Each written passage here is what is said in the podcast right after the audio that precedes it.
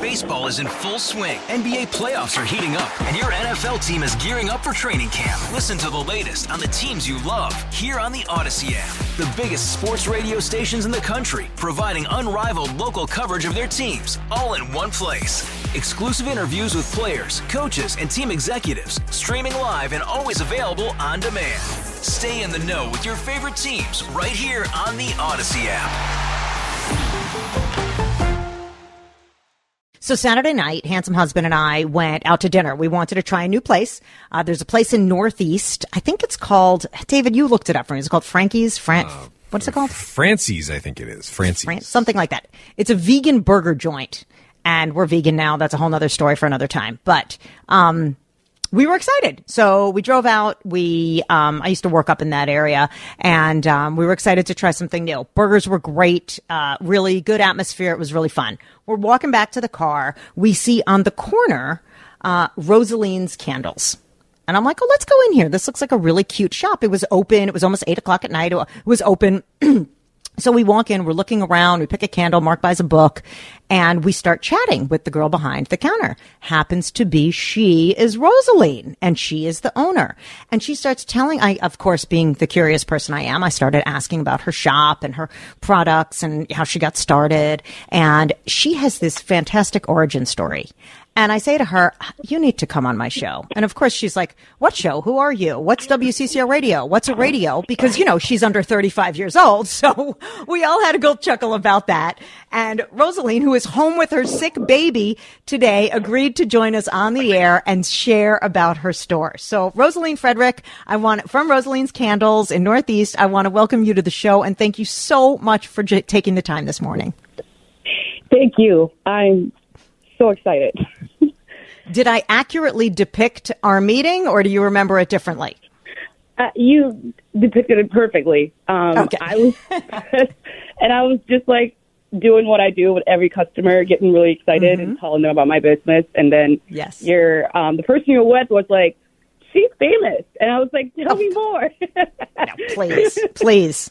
Handsome husband. He may have had too many drinks at at the burger place.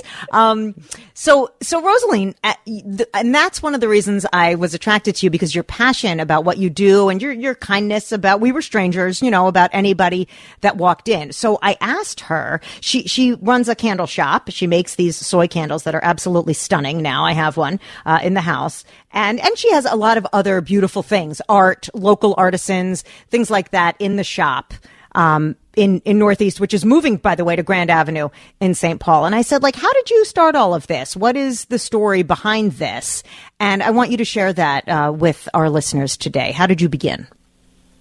So I began my business on uh, a fluke, actually. I when I was uh, back in 2018, um, I was working in clinical mental health and completely always burned out, and so I burned a lot of candles.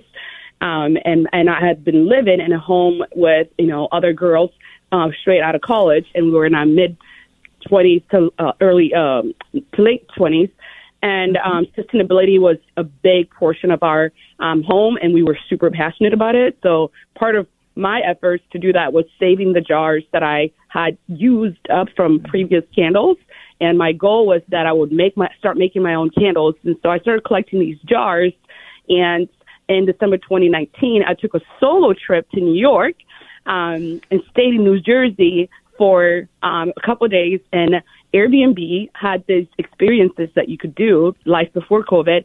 And I uh, searched experiences and found a candle making class. And I was like, great, I'm going to go learn how to make candles. And then when I get home, I start making my own. And that's how the passion started there. And I kind of forgot about it until um, my husband and I became officially together and moved mm-hmm. in together. And he was like, "Why are you bringing jars along with you?" And I knew I was like, "These are my jars. I'm never getting rid of them. I will make candles." And so we get into all these fights about the jars. And I was like, "I'm a low waste person. I will make the candles." And so I kept researching, researching, researching. And then one day I was like, "Fine, I'm going to go on Amazon and buy everything I can to make candles." And I did. Mm-hmm. And uh, the research began, and it was a lot harder than I thought. And I mean, I could go on and on. Please ask me more specific but, questions. no, I will. I, I absolutely will. But you mentioned to me that it became a business in the wake of the murder of George Floyd.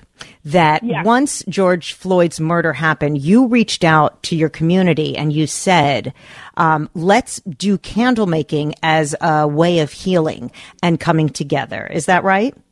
Yep, that's correct.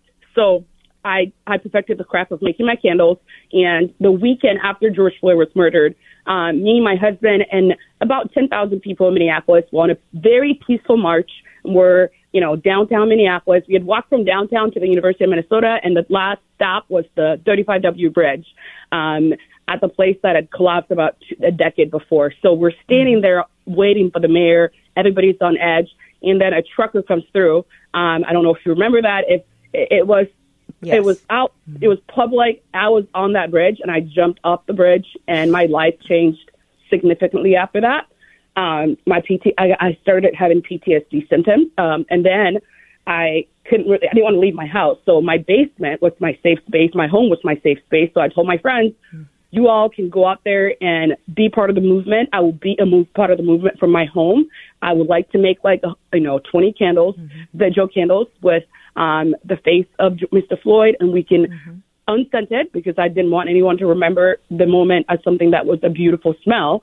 Um, and without my logo, which just we found we found a friend who did a uh, the the label, and we started just I the word got out, and people kept coming, bringing jars, bringing supplies, and we all kept making candles. And before I knew it, I turned my basement into a production facility for candles, and uh, everybody was tagging me on Facebook and Instagram as the George Floyd candle lady. And then I once once it, and we ended up doing like 600 candles um, and passing them out. And after that, when the candles were done for him and Mr. Floyd had been buried, I had a, a, warehouse basically at a production facility. So I was like, okay, I'm going to keep making candles.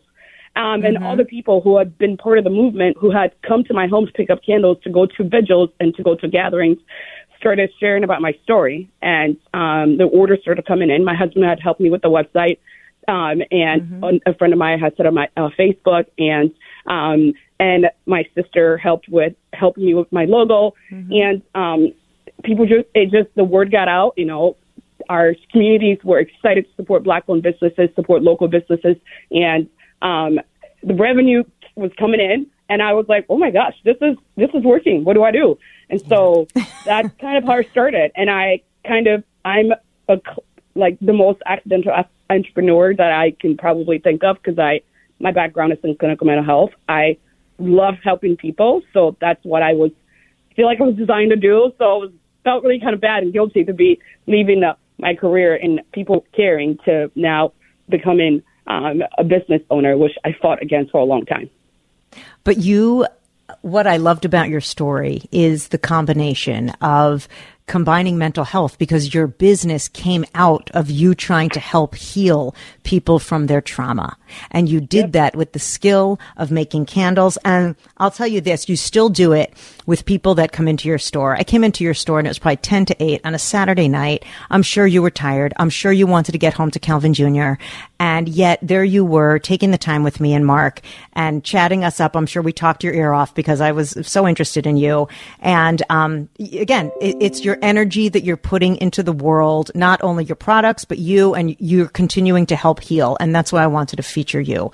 So currently your store is on Central Avenue in Northeast at 2430 Central Avenue, but you're moving to Grand Ave. We only have about a minute left, but tell everybody where they can get Roseline's candles.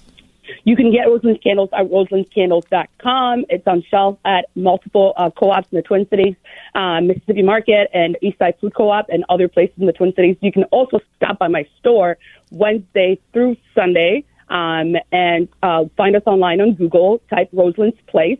And the Grand Avenue will be opened um, in December or mid-December. The address there will be 1652 Grand Avenue. I'll be next to French Meadow in Patagonia and um, it's going to be great. We're going to keep doing candle making classes and keep having fun and being part of the community. Is Calvin Jr. feeling better? He is at daycare, and I'm having a long time. and you deserve it. Well, um, Rosalind, it was so great chatting with you and meeting you, and we're going to stay in touch. And I can't wait to enjoy my candle. Thank you so much, Jordana. You got it. Have a great day. Baseball is in full swing. NBA playoffs are heating up, and your NFL team is gearing up for training camp. Listen to the latest on the teams you love here on the Odyssey app. The biggest sports radio stations in the country, providing unrivaled local coverage of their teams, all in one place.